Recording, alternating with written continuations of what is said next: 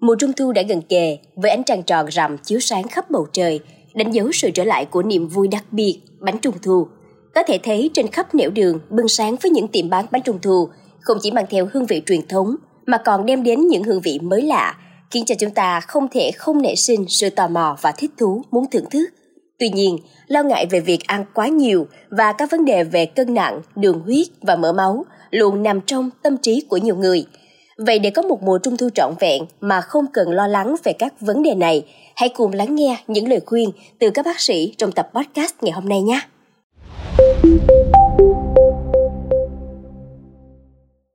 Bánh trung thu là một món ăn truyền thống nhưng đóng gói nhiều năng lượng và chứa độ béo và đường cao. Một chiếc bánh tròn cỡ 10 x 4 cm có thể cung cấp từ 800 đến 1.200 calo, tương đương với 5 lần lượng calo trong một bát cơm vừa và gấp 2,5 lần calo trong một tô phở bò, khoảng 430 calo. Bác sĩ Nguyễn Huy Cường, nguyên phó trưởng khoa đái tháo đường tại Bệnh viện Nội tiết Trung ương đã chia sẻ rằng, trong mùa trung thu, mùa của sự đoàn viên gia đình, nhiều người muốn thưởng thức bánh trung thu theo truyền thống, nhưng đồng thời cũng lo lắng về việc tăng cân, béo phì và tăng đường huyết. Tuy nhiên có những cách để tận hưởng bánh trung thu mà vẫn duy trì sự cân đối. Bạn có thể giảm bớt lượng thức ăn trong bữa chính để có chỗ cho bánh trung thu. Ví dụ nếu bạn ăn thêm 1 phần tư chiếc bánh nướng, bạn có thể giảm 1 phần 3 bát cơm và 30g thịt nửa nạc nửa mỡ. Đo đường máu Đối với người đi đái tháo đường, quan trọng là đo đường máu sau khi ăn 1 đến 2 giờ để hiểu cách cơ thể phản ứng với thức ăn. Nếu chỉ số đường máu sau bữa ăn thấp hơn 11 mmol trên lít hoặc thấp hơn 200mg đường huyết, bạn có thể tiếp tục ăn như bình thường. Nếu chỉ số đường máu cao hơn, bạn cần điều chỉnh lượng thức ăn hoặc tăng cường hoạt động thể dục.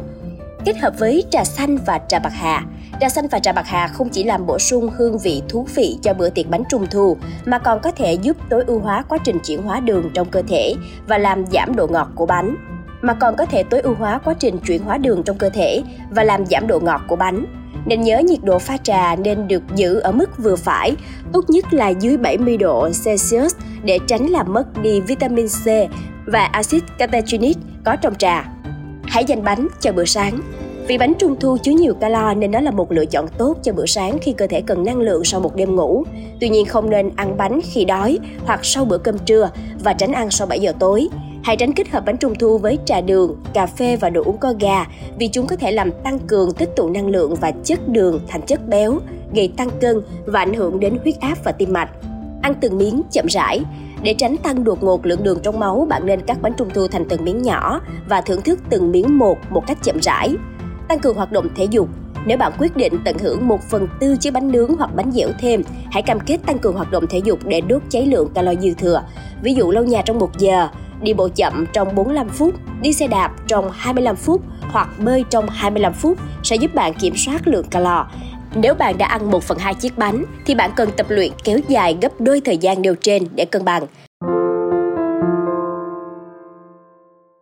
Bác sĩ cũng đưa ra những lời khuyên quan trọng đối với những người mang trong mình các vấn đề sức khỏe sau đây. Những người bị bệnh tiểu đường, tăng mỡ máu, cao huyết áp, bệnh mạch vành, thừa cân béo phì nên hạn chế dùng bánh trung thu. Ăn cùng lúc quá nhiều bánh trung thu có thể khiến bệnh sơ vữa động mạch trở nên tồi tệ hơn, gây đột quỵ hay nhồi máu cơ tim.